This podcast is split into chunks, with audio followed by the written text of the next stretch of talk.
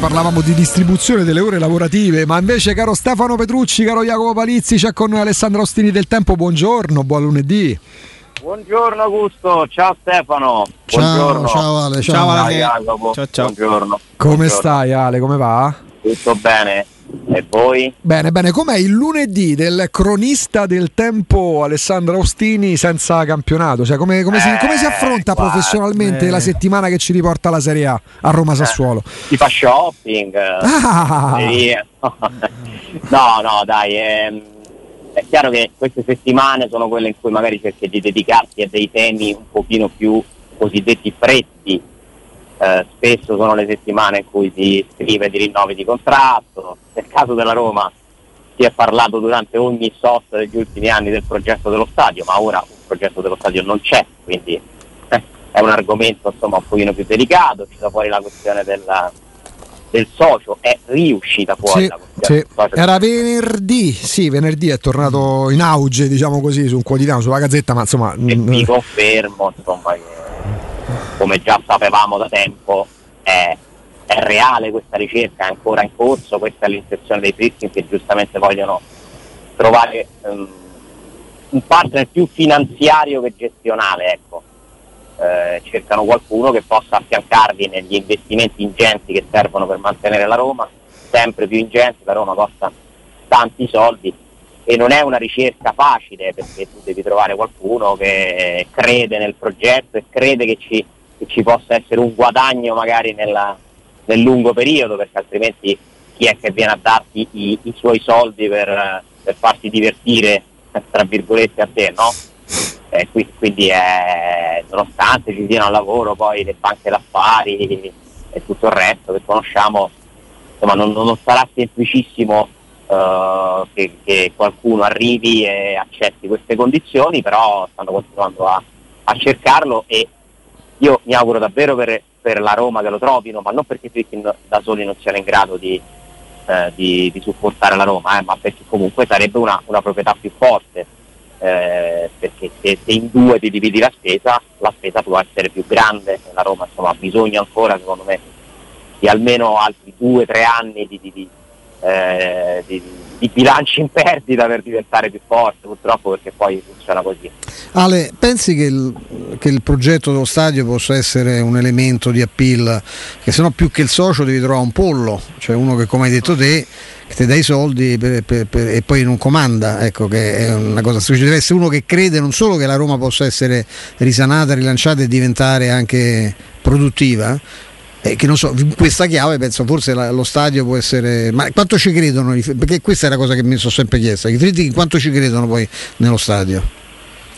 Allora, per rispondere alla tua prima domanda, secondo me certamente sì, cioè, è una delle possibili chiavi che mi fa pensare che qualcuno possa essere interessato a salire a bordo, no? perché intravede poi in prospettiva un business, nessuno viene a darti i tuoi soldi perché, perché è tifoso della Roma, no?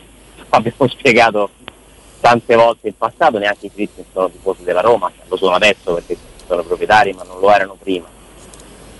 Guarda, io è una domanda, la seconda che mi faccio da tempo, nel senso che non mi sembra che ci sia questa forza dirompente nelle loro intenzioni di fare lo stadio.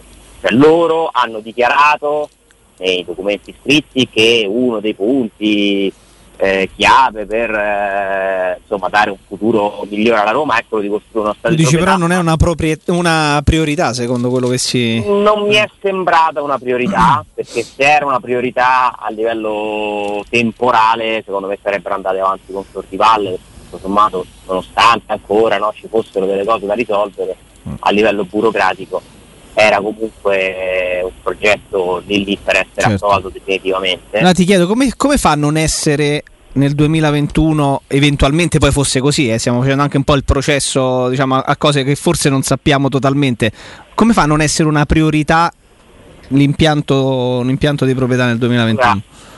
C'è un, un aspetto che non va mai sottovalutato. Per fare uno stadio devi spendere tanti soldi. eh.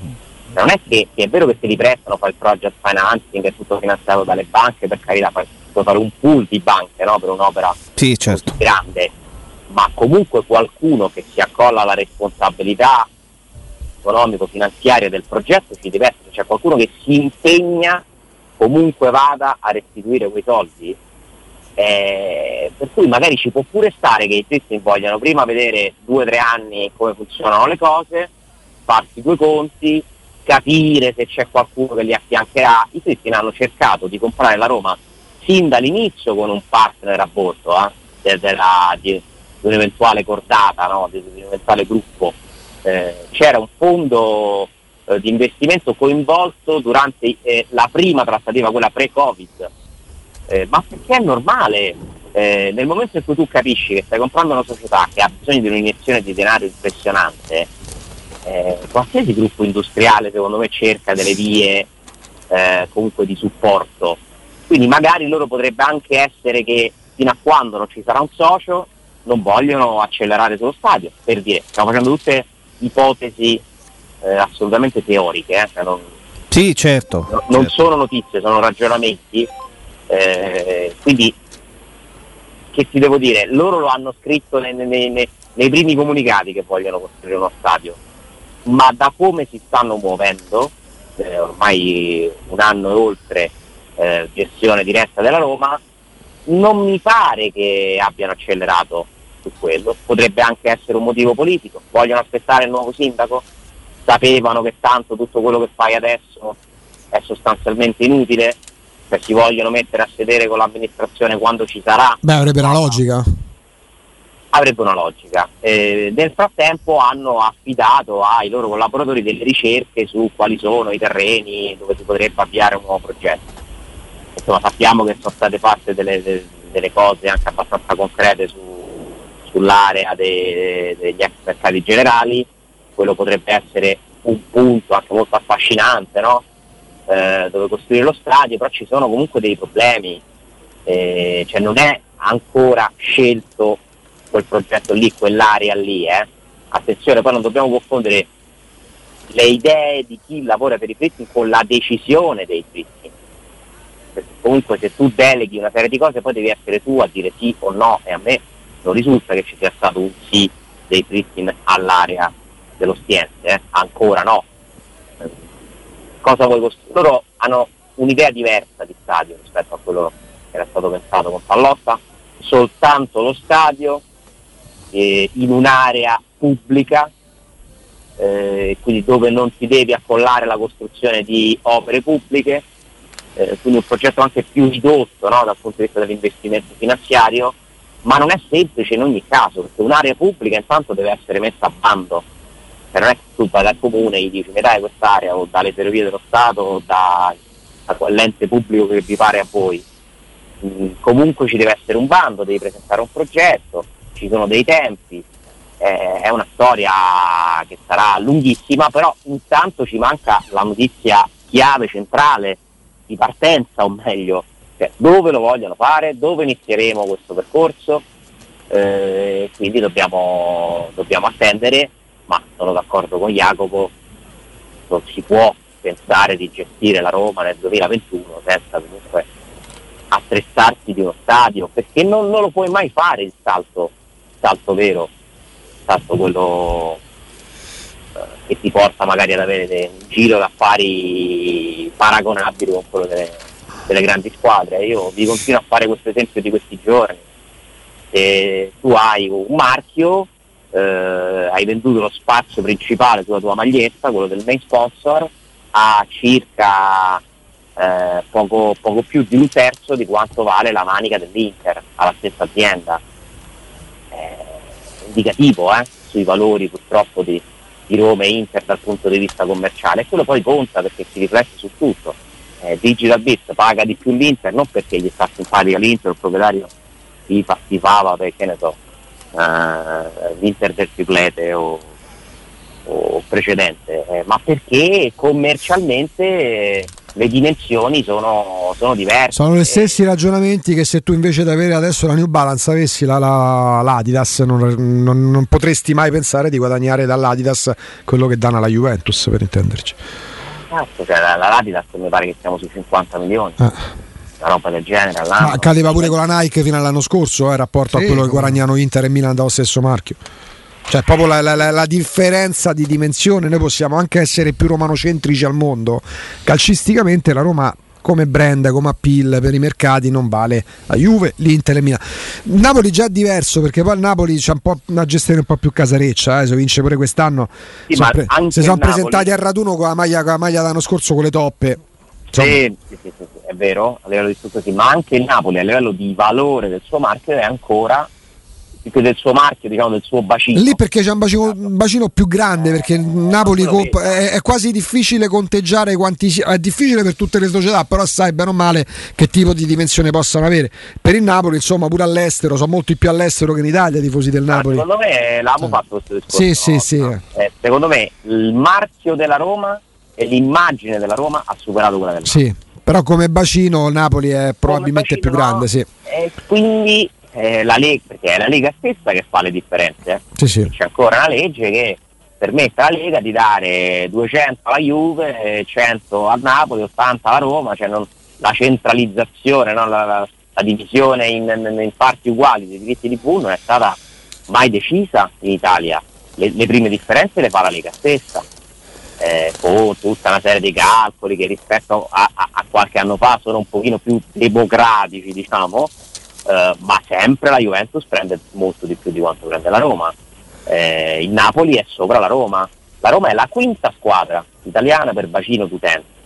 E questo vuol dire che nelle, nelle qualifiche parte dalla terza fila.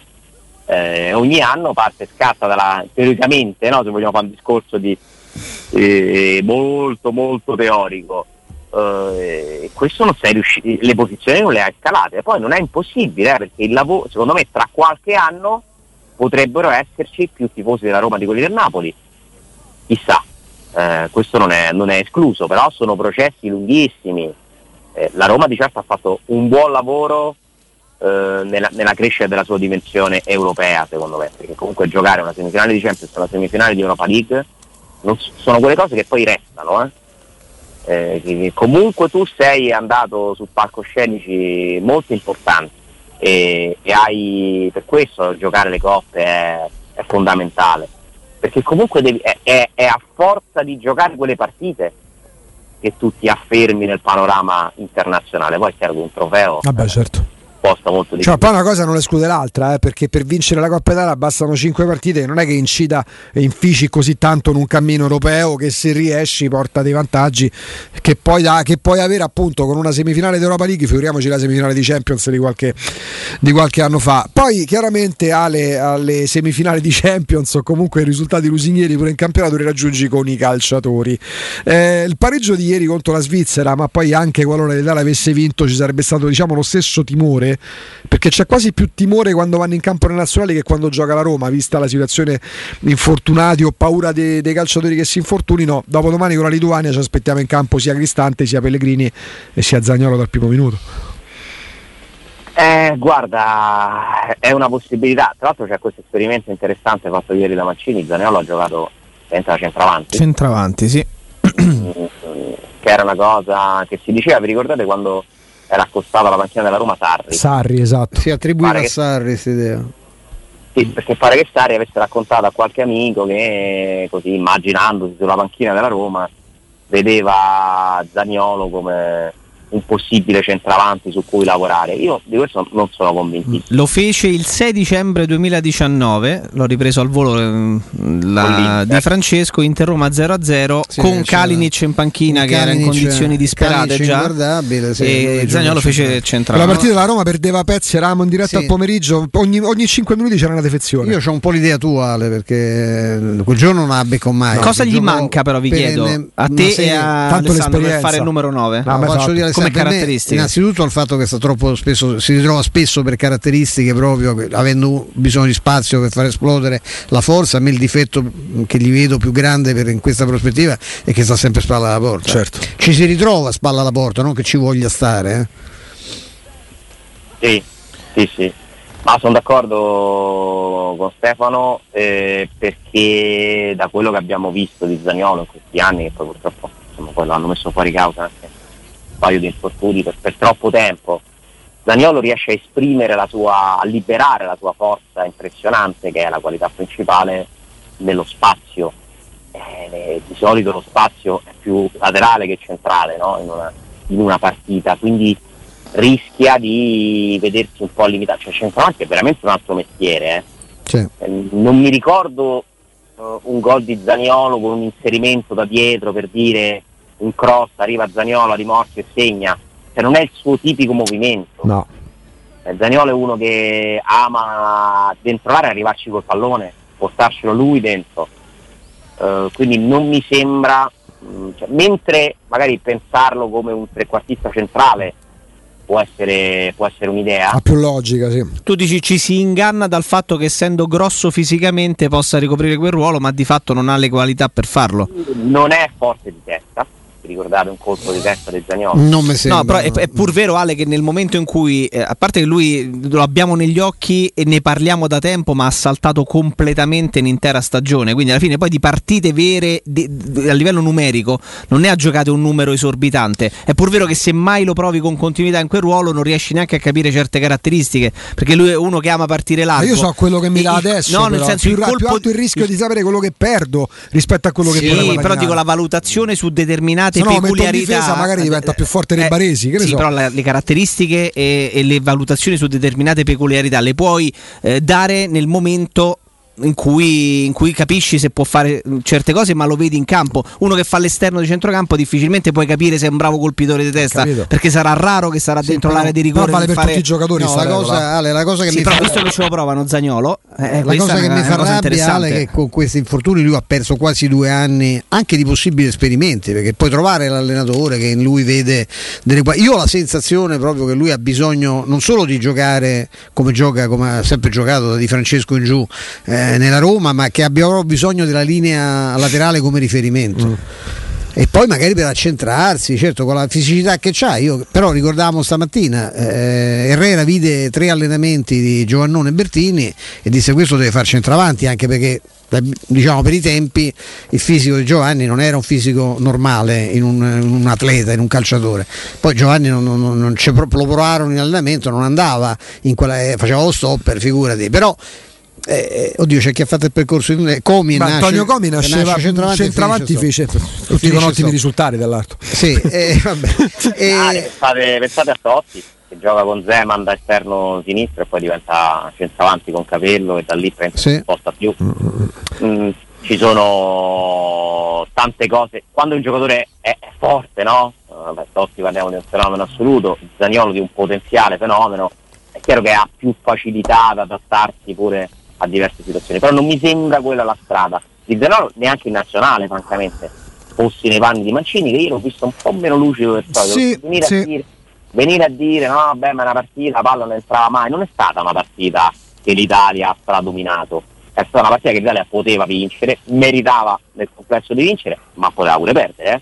Sì, sì. Insomma, Beh, ha detto pure la squadra è stanca, i ragazzi sono stanchi, se continuiamo a farli giocare 800 partite diventa più complicato, no? Però se sono nei panni di Mancini e devo proiettarmi no, al percorso verso il mondiale, eh, mi sembra che ci sia spazio negli altri due ruoli d'attacco per Zagnolo, perché non è che Berardi e Insigne sì, siano questi mostri sacri, eh, cioè, l'Italia che secondo me del futuro che potrebbe avere un senso così a, a immaginarla è con magari Zaniolo a destra, Chiesa a sinistra e metteteci voi chi vi Ma eventualmente non andasse bene uno tra Scamacca, Ken e Raspadori, ma pure senza centravanti, eh?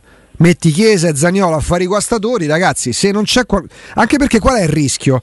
Stefano se lo ricorda bene, l'Italia che vince il mondiale nell'82 porta nell'86 giocatori quasi per riconoscenza a giocare in Messico e fa la figura che ci ricordiamo. Grazie Belotti, grazie Immobile, ma se da qua al dicembre del 2022 per i mondiali non, cioè, confermano comunque che delle difficoltà quando si sale troppo di livello ce l'hanno, magari prova qualcuno di nuovo. Cioè. Né Immobile ah. né Belotti secondo me sono all'altezza Uh, o, o, al di sopra di ogni sospetto almeno per poter fare centravanti della nazionale. Cioè, ci sono ormai delle prove numerose. Immobile è un giocatore forte, efficace, che i suoi 20 passa gol incassato li farà sempre, ma è un giocatore non adatto al calcio che è in testa Mancini innanzitutto, perché è proprio un pesce fuori d'acqua. Sì. Non si ritrova, eh, c'è poco da fare. Io cambierei strada, capisco che non c'ha tutte queste grandi alternative, però può iniziare a lavorare su uno dei tre che hai nominato.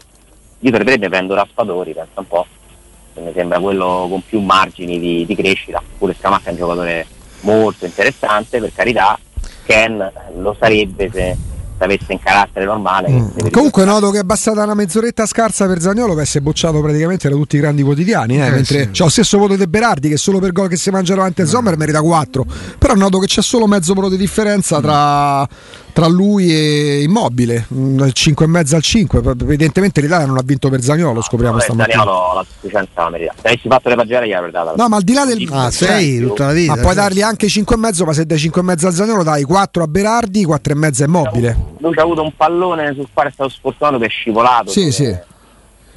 No, non è, non è, facile eh, Ale trovare il centravanti perché questo è un discorso che, visto che parliamo di, eh, di, calcio nazionale, di federazione, lì dovrebbe essere fatto un discorso sui vivai, trovando anche una forma di incentivare. Io ho l'impressione che è vero che è una questione di generazioni, eh, perché poi capita, ci fu un anno per esempio, c'era un anno in cui non c'avevamo un portiere, mm. cioè delle pippe inguardabili, adesso francamente anche a livello italiano, non solo per Donnarumma, eh, c'è abbastanza, no? sono, sono generazioni, però è chiaro che se punti tutto sul gioco eh, della, della, sulla mezza, l'attaccante centravanti che è più mezza punta e rifinitore che non proprio sfondatore, è chiaro che ecco lì dovrebbero un po' incentivare lavorare un po' di più su quelli, ecco, sui cerri, eh, i piccoli in compagnia che hanno, però quando hanno 16 anni, perché poi quando arrivano que- con quelle caratteristiche a 20 rimangono fermi e si perdono. Eh, la cosa che mi intrigava, eh, visto che nella Svizzera per me c'è tanta roba, nella nazionale dico sempre molto sottovalutata, eh, rivedendola ieri sera, a parte mancava so, quello che la Roma ha seguito di più, ma hai, hai qualche rimpianto di mercato? Eh, penso tutti riferisca a Zaccaria. Zaccaria ma anche a qualche difensore, ad esempio il terzino destro, che non è manco giovanissimo. Lo sai chi si conferma un giocatore di, di, grande livello? Portiere. Portiere è bravissimo. Portiere è veramente. Mi dicono che hanno un altro fortino ancora più forte, è vero Jacopo? Che gioca in Germania? Mm. Che viene considerato la, il futuro di. So, chi c'hanno in panchina? Loro hanno Kobel, Kobel. e Vogo. Di Kobel si, dica, si, dice, si, dicono cose fantastiche. Sommer, ragazzi, è, è forte, no, vero? Eh? Sommer è veramente un portiere. Eh. Se non mi sbaglio, c'ha qualcosa di di particolare negli allenamenti, tipo uno che si allena con degli occhiali particolarmente mi pare di aver letto una cosa del genere. Lo, lo, faceva, lo faceva, è una cosa che ha colpito molto, di cui si è parlato, perché il preparatore dei portieri della nazionale svizzera uh, ha fatto allenare nel corso degli, degli europei i suoi portieri con, uh, con, gli occhiali insomma oscurati per far percepire diciamo, il pallone e dove fosse il pallone senza vederlo appieno. Luis Enrique indossa degli occhiali molto particolari, ho visto durante gli mm, allenamenti. Mm, mm, sì, quelli sono sì. qualcosa di tecnologico. Noi ci ricordiamo quelli che si vendevano si dicevano quelli che mettetevi questi occhiali per vedere donne nude. Sì. Sui giornali anni 80, pure su Guerri Sportivo, le ultime pagine c'erano comprare sì, gli occhialetti speciali. 4.000 lire.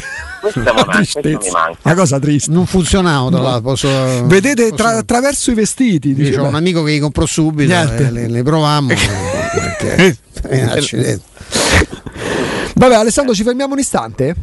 Sì, Dai. vai, a tra poco. Alessandro. Ale. Alessandra Austini, eccoci, eccoci. qua. Eh, ha fortunatamente rassicurato che sta bene, ma mh, mm, insomma dubbi non ne avevamo, ma meglio così, siamo tutti a parata. Ha risposto su WhatsApp. Eh? Ha risposto finalmente su WhatsApp. Ecco, ecco, insomma, è già una bella notizia perché per carità sì, no. è un giocatore che un po' tutti speravamo andasse via dalla Roma, ma non certo Beh, per, per cioè, stare chiuso dentro un albergo in Guinea. Eh, ecco. Non certo per un golpe, insomma. Ecco questa ci mancava comunque. Mm, sì, perché la nazionale marocchina attraverso un volo speciale organizzato dal Marocco è riuscita a rientrare eh, in casa, in patria, eh, tra italiani e ex italiani, insomma i due fiorentini Malè e Amrabat e l'ex interista Hakimi e ovviamente nazionale della Repubblica di Guinea Amadou Diavara è ancora uh, Cocrani, la capitale della Guinea che è eh, diciamo così eh, scenario della, del colpo di Stato che è andato in scena appunto ieri mattinata insomma una situazione molto molto molto delicata, sì. un caso politico, non, non conoscevo la, la, realtà della Guinea, sono, sono ignorante a riguardo. Tra l'altro c'erano stati pure degli errori battitura, suppongo, dei refusi, perché inizialmente si parlava della Guinea Equatoriale, poi la Guinea No. Bissau invece questa La è la Guinea Equatoriale sta messa meglio perché c'è un dittatore che altro è, è lo zio del, de- del, del turista no, sì sì de- di Obiang, Pedro di Obiang, Obiang. sì. e l'altro è il cugino di Obiang che è il figlio del dittatore della Guinea Equatoriale anche loro vengono accusati di ehm, violazione dei diritti eccetera eccetera fa il turista multimilionario è stato pure in Italia a Roma con tanto di foto tant'è che tanti movimenti eh, tipo Amnesty si chiedono come mai sia in giro il suo mega yacht a Porto Cervo. Però in questo caso parliamo della Repubblica di Guinea Guinea Cocrani Che e l'altro prima ho detto una scemenza perché il giocatore del Liverpool è Conate Conate che ha passaporto francese ed è originario del Mali quindi non potrebbe mai essere il capitano della Guinea. Però so che c'era un altro giocatore importante. Nabi Keita. Ah, ecco, Keita, come Nabi ex che è, capitano, eh, che è pure il capitano de- ho confuso perché anche, anche Conate viene dall'Ipsia eh, adesso sta è il stopper di Klopp Sì. nel Liverpool e, mh, sì è Keita Keita che è capitano è il giocatore più importante della Guinea con Diavarà insomma che- E se attendiamo il rientro, speriamo il prima possibile di Avarà, eh, c'è Tabares ha fatto capire che Vigna sta bene e che scenderà in campo con l'Uruguay.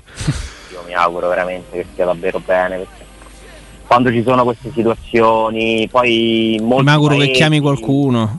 In molti paesi, il Sud America insomma, è pieno di, questo, di, di- queste realtà, la, la nazionale è quasi un arruolamento, no?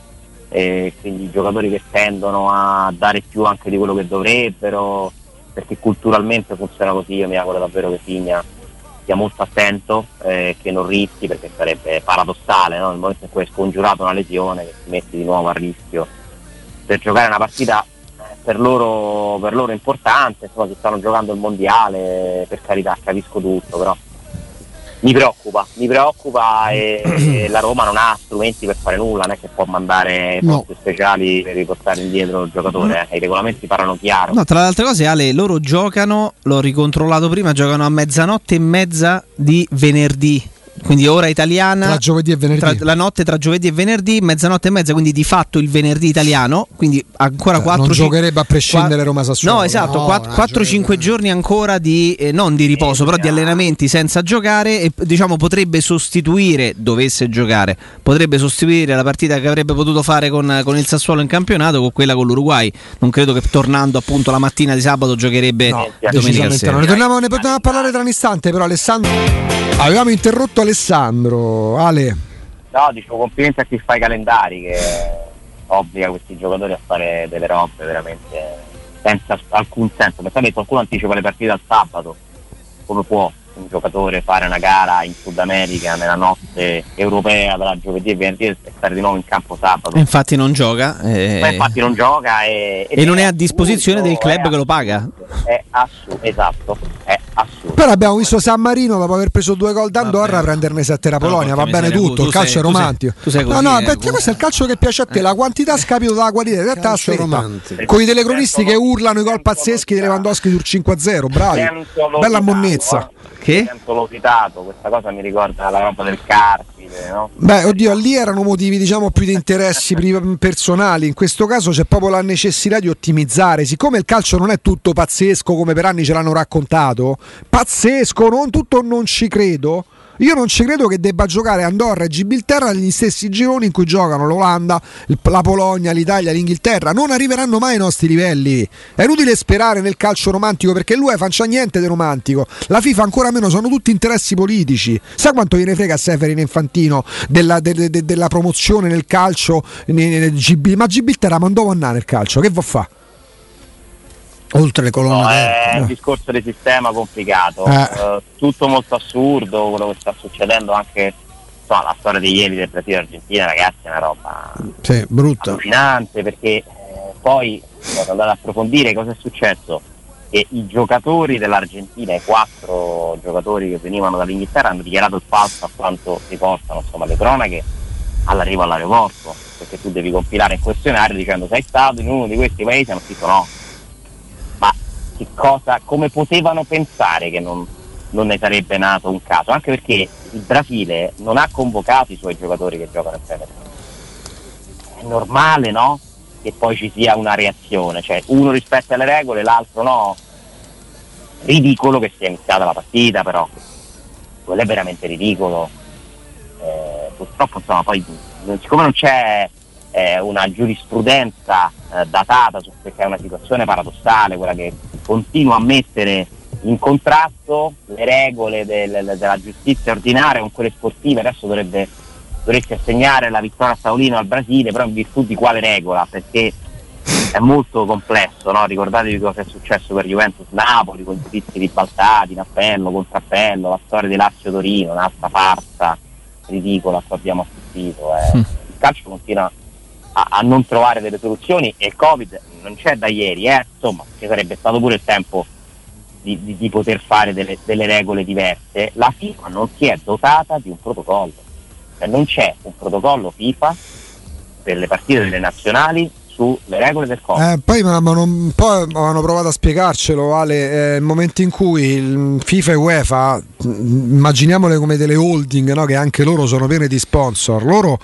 non danno mai l'ultima parola, così come aspettarono davvero la prova provata che non si potesse partire a Roma e Getafe per andare a giocare in Europa League a Siviglia e a Milano, eh, perché nessuno potrà poi, se sono i governi a mettere l'ultima parola o eh, l'autorità sanitaria, nessuno potrà più rivalersi a quel punto verso FIFA, verso UEFA, magari per questioni di sponsor, di diritti televisivi, loro se ne lavano proprio le mani. Uh, se tu stili un protocollo secondo il quale i nazionali che viaggiano da, tra i vari paesi rispettano siano eh, ma... dei controlli più serrati, per esempio magari lo fai approvare, no? Eh, ma dovrebbe allora, esserci l'approvazione dei singoli stati, quindi sarebbero sempre al rimorchio delle decisioni sì, delle autorità sanitarie locali. Ci si può lavorare. Mm. Se tu vai a Casaccio, eh, in Brasile fanno così, in Italia colà, lì puoi giocare, lì no. Io lo capisco che non è semplice, no, è una no, materia complicatissima perché poi ogni, ogni governo ha ovviamente le sue misure perché deve badare alla salute nazionale, non può certo stare a, a mettere fra le sue priorità le partite. Ma ormai il Covid è purtroppo eh, la normalità, cioè è un'emergenza perenne e non sappiamo quando finirà e quindi il mondo deve adeguarsi eh, a, a questa nuova eh, purtroppo maledetta realtà. Eh, quindi credo che insomma un, un settore così importante che muove milioni come il calcio in un anno e mezzo forse ci poteva riuscire a trovare un modo un pochino più ordinato di fare le cose, si poteva pensare a cambiare il calendario, si poteva pensare a mettere tutte le qualificazioni insieme in via eccezionale perché così limitavi i viaggi, invece no, continuiamo a fare una, una pausa al mese e la prossima si ricomincia, chi potrà andare, chi potrà viaggiare, chi torna, si ferma, non si ferma, passi tutto. Tutto questo stanno anche studiando la possibilità di fare il mondiale ogni due anni, eh, perché non facciamoci mancare nulla. Ma Al- Alessandro, secondo te che cos'è che frena di più eh, gli organi competenti a pensare ad una rivoluzione anche del, della calendarizzazione degli impegni delle nazionali? Esempio, visto che ogni anno non si giocano mondiali o europei o Confederations Cup o Coppa America, destinare davvero dopo una quindicina di giorni di riposo dalla fine dei campionati a metà maggio 15-20 giorni stile competizione quelle 4-5 partite di qualificazione ai mondiali o agli europei che tu invece hai spalmate nel corso della stagione. È un discorso di appeal, è più interessante vendere un prodotto che è una volta a settembre, a novembre e poi a marzo piuttosto che un micro torneo, un simil micro torneo. Cioè che cos'è che impedisce di fare questa cosa? Potere, è una lotta di potere, perché FIFA e UEFA sono perennemente allo scontro per cercare di guadagnarsi eh, una fetta di torta in più. La FIFA ritiene che nel momento in cui venisse si sentirebbe relegata in un angolo se tu facessi delle finestre perché tornerebbe protagonista solo magari una volta l'anno, invece la FIFA vuole che le, le manifestazioni da lei organizzate ci siano durante tutto l'anno, perché il giro d'affari eh, evidentemente per loro più grande, ma è soprattutto non è una questione solo economica. Tu dici di visibilità e di far capire che pesi e che conti. Potere, di potere, mm. è, è, un discorso politico, è questa storia dei mondiali ogni due anni, no? la lettera di Seferin, è l'ennesima, l'ennesimo scontro che mi sembra sempre più acceso, tra l'altro tra due eh, organizzazioni che non è che brillino per onestà della storia. Eh? Andate a vedere gli scandali della FIFA, gli scandali della UEFA, andate a vedere come la UEFA ha gestito i casi di Paris Saint Germain e Manchester City, per dire, sono insomma veramente organizzazioni di cui a volte si parla pure troppo poco per, quello che è stato fatto, per quello che è stato scoperto, cioè il processo del Platini, il processo del Blatt, insomma, ne sono state fatte di robe lì, eh? eh potere, soldi, eh, non, non, non, si riesce a pensare neanche lì a grandissimi livelli al bene del sistema, ma diventa ogni volta la lotta per il proprio orticello immenso, in questo caso non è un orticello, eh, per chi la spunta e per chi ottiene qualcosa in più. Questo credo sia il motivo che blocca una rivoluzione sulla quale tutti, tutti eh, gli operatori di calcio, allenatori, presidenti, proprietari, giocatori stessi sarebbero d'accordo perché ne va, va a vantaggio di, dei giocatori sicuramente, de, de, va di tutto e, e, e, venderesti meglio anche i diritti di Pune, sono convinto perché sinceramente eh, ora si gioca Italia e Lituania, ma tra una settimana stiamo a pensare al girone di qualificazione mondiale, ma cosa gliene frega la gente? Eh, mm, nulla, mm. nulla, nulla, nulla, nulla. Ma è evidente che è nulla poi. Noi parliamo da una prospettiva in cui c'è un campionato comunque importante, interessante, eh, però è un discorso che si può allargare tranquillamente all'Inghilterra, alla Spagna, alla Germania, cioè, l'ironia sull'international break basta, basta guardarla su, sui social, cioè, tutti la prendono come che fa, scusate. Sì, eh. guardiamo le partite con la mano davanti agli esatto. occhi, con una fessurina per sperare che non si infortunino eh, i giocatori. Chiaro, eh. in Ecuador o Andorra è un evento magari invece più la partita nazionale, io lo capisco. Facciamo solo quella. Eh, credo che poi alla fine eh, quello che veramente porta mantiene il calcio è, non è la nazionale dell'Equador. No, intanto certe, certe, nazionali sbattile in seconda fascia, le fai giocare tra loro e ne tiri fuori due o tre invece che 20 sparse in più. Sì, perché, perché ma tanto so, sono voti. Sono eh. solo voti, di che parliamo? sono come i politici locali a livello dei paesi, una volta succedeva questo che ti davano metà del voto ti pagava la bolletta dell'Enel, questo fun- così funzionavano certi sistemi, no? E il voto d'Andorra vale come il voto d'Inghilterra. Farti sentire a Capalbio però, eh. Eh, per Capalbio capirà, ma per Capalbio siete voi. È più se... snob. Capalbio. A Capalbio siete voi eh? proprietari delle linee delle elettriche. Che tu sai, Astini. Guarda, noi abbiamo. Robin Fascelli. Sì, sì, a voglia. Però sai, abbiamo la, la, la, fortuna stamattina di avere Stefano con noi, Alessandro. E Stefano è anche no, giudice di eleganza sostanzialmente. Alessandro Astini, possiamo la bicicletta elettrica, le Clarks, possiamo iniziarlo a inserire nella categoria del radical chic? Va a mare a Capalbio, le feste scalze non, non, essere troppo severo. Stefano. Aspirante radical chic, dai, su, cioè, qualche sfumatura. Sabato sta, ordinato eh. indiano. Ma c'è sta, cioè se l'alternativa sono le camicie di Cotumaccio, viva, viva i radical chic. Grazie Stefano. Eh no, ma il termine di paragone è quello. Cioè per, la per, per, la pericena dice ci vediamo al Pigneto. Sì, esatto. Perché c'è anche un movimento anti cioè che tutto quello che magari ha un attimino un pochino più sì, è radical chic, no? Eh, cioè, no, che è, è sbagliato, no? Eh. eh. Non scherziamo. Di sicuro non sono radical chic quelle camicie che vengono dall'outlet di Valona, eh, frequentato dal nostro amico perché lui si serve di alcuni dei barconi che che arrivano no, nelle, sulle coste pugliesi e riparte, fa il percorso inverso per fare lo shopping per rifornirsi. Sì, esatto, in questo... Se ne vanta pure. Sì, sì, c'è uno stilista di Valona che è molto, molto famoso, che ha quel mo, quella moda insomma, di, tipo anni 60, è uno stilista bulgaro, credo che sia. Sì. Non bulgari. Di chiara ispirazione, no, no, no bulgari. non bulgari. Di chiara ispirazione sì, ex sovietica. Eh, quella roba dei funghi allucinogeni, sì, sì, sì, quindi fatto il 68. Eh, sicuramente. Alessandro, Alessandro, poi domani ci sarà un'altra puntata su la tua, tua vita da radical chic. Sostanzialmente. Ti è piaciuto Zaccaria? Non me l'hai detto poi. Ah molto Stefano, molto. Pensavo mentre lo vedevo giocare quanto servirebbe il giocatore come Mi, ha, mi hai pensato un pochino Ale, anche se non mi hai scritto perché ormai... Ho pensato più su Sommer. Mm. Eh, Sommer, bel, bel portiere. Sapevo che l'avresti apprezzato, però anche su Zaccaria, sì. Beh, insomma, mi hanno scritto pure tanti amici della Roma, ovviamente che stavano lì a a vedere la partita. È chiaro che è un giocatore che sa fare più cose, abbina la fisicità, anche questa capacità di ribaltare l'azione, di inserirsi. Che poi Murigno, come sembrerebbe, abbiamo detto, che all'inizio del mercato abbia chiesto due giocatori a centrocampo, un regista e uno invece capace proprio di ribaltare l'azione, che poi l'azione la puoi ribaltare anche magari con il piede, eh, perché sai, sai lanciare sì, certo, col cambio di gioco. Però anche il classico box box, no? quello che che prende palla da, nel, nel, suo terzo, di ormai si divide in terzi il campo, abbiamo scoperto, che fa fare anche le transizioni. Eh, so, è un giocatore, giocatore forte, giocatore eh, che sicuramente deve, deve, migliorare, è ancora abbastanza giovane, non costa poco, mm, c'è in ballo un rinnovo di contratto, ha cambiato procuratore,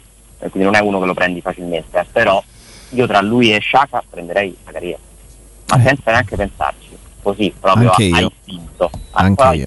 Una cioè, bella- prenderei tutte e due. Una bella Eh, coppia sarebbero. Eh, sì, sì, beh, insomma. A me è piaciuto tanto pure So, eh, che avevo visto già giocare in Bundesliga, altro che c'ha un fisico. Tutti, tutti hanno qualcosa di, di Pogba nella, nella- nella fisicità, no? poi ovviamente tempi di gioco, anche tecniche diverse. Quella, ripeto, è una squadra assolutamente sottovalutata, c'è tanta roba in Svizzera, eh.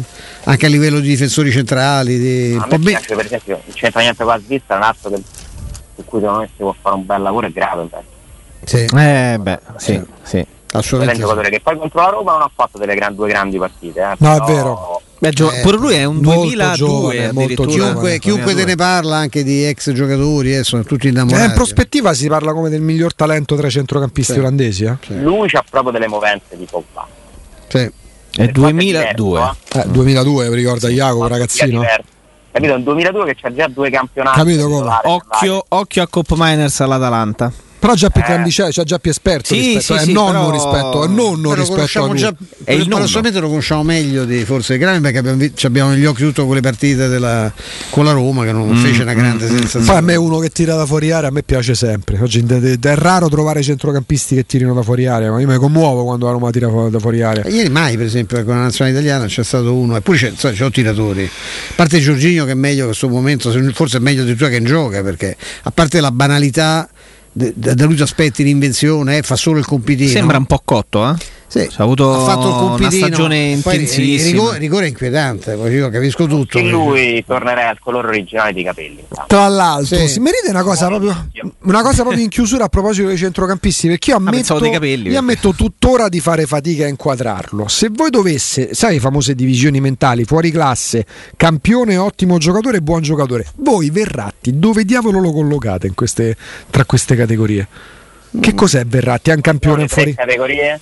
Allora, dal- partendo dal basso, di- vabbè, a parte giocatori normali, ma buon giocatore a crescere, ottimo giocatore, campione, eh, ovviamente fuori classe. È un campione Verratti? Ottimo giocatore. Per me è un Sì, ottimo pure- giocatore. Un campione non può rimanere al PSG, No. secondo me. Per esempio, campione vuol dire che eh, ha pure voglia di misurarsi con certi cose. Verratti, secondo me, ha sbagliato la gestione della sua carriera. Sì. ha scelto di stare in una realtà molto comoda dove ha guadagnato una valanga di soldi. Nella sua famosa, tanto per farti arrabbiare, Quella è comfort zone. Eh, È una cosa che mi delude moltissimo di per esempio, che secondo me è un potenziale campione, ma finché sta là, eh, non lo so se lo può diventare veramente. Il PSG uccide le carriere, congela le carriere dei giocatori, trasforma. Pure Donnarumma ha fatta piccola la fesseria. eh? Sì. Però sono più i giocatori che si fanno uccidere dal Parì piuttosto che il contrario. Ma eh? il conto è Ibrahimovic che ci va a fine carriera, no? a farsi un paio d'anni, quello ci può Messi stesso, figuriamoci. Messi che deve dimostrare ormai, ha dimostrato tutto quello che, che poteva, però quando tu da giovane scegli quella squadra perché ti fanno la mega offerta e ci rimani tutto quel tempo, ti perdi anni di confronto col calcio vero, perché lì non è calcio vero a grandissimi livelli.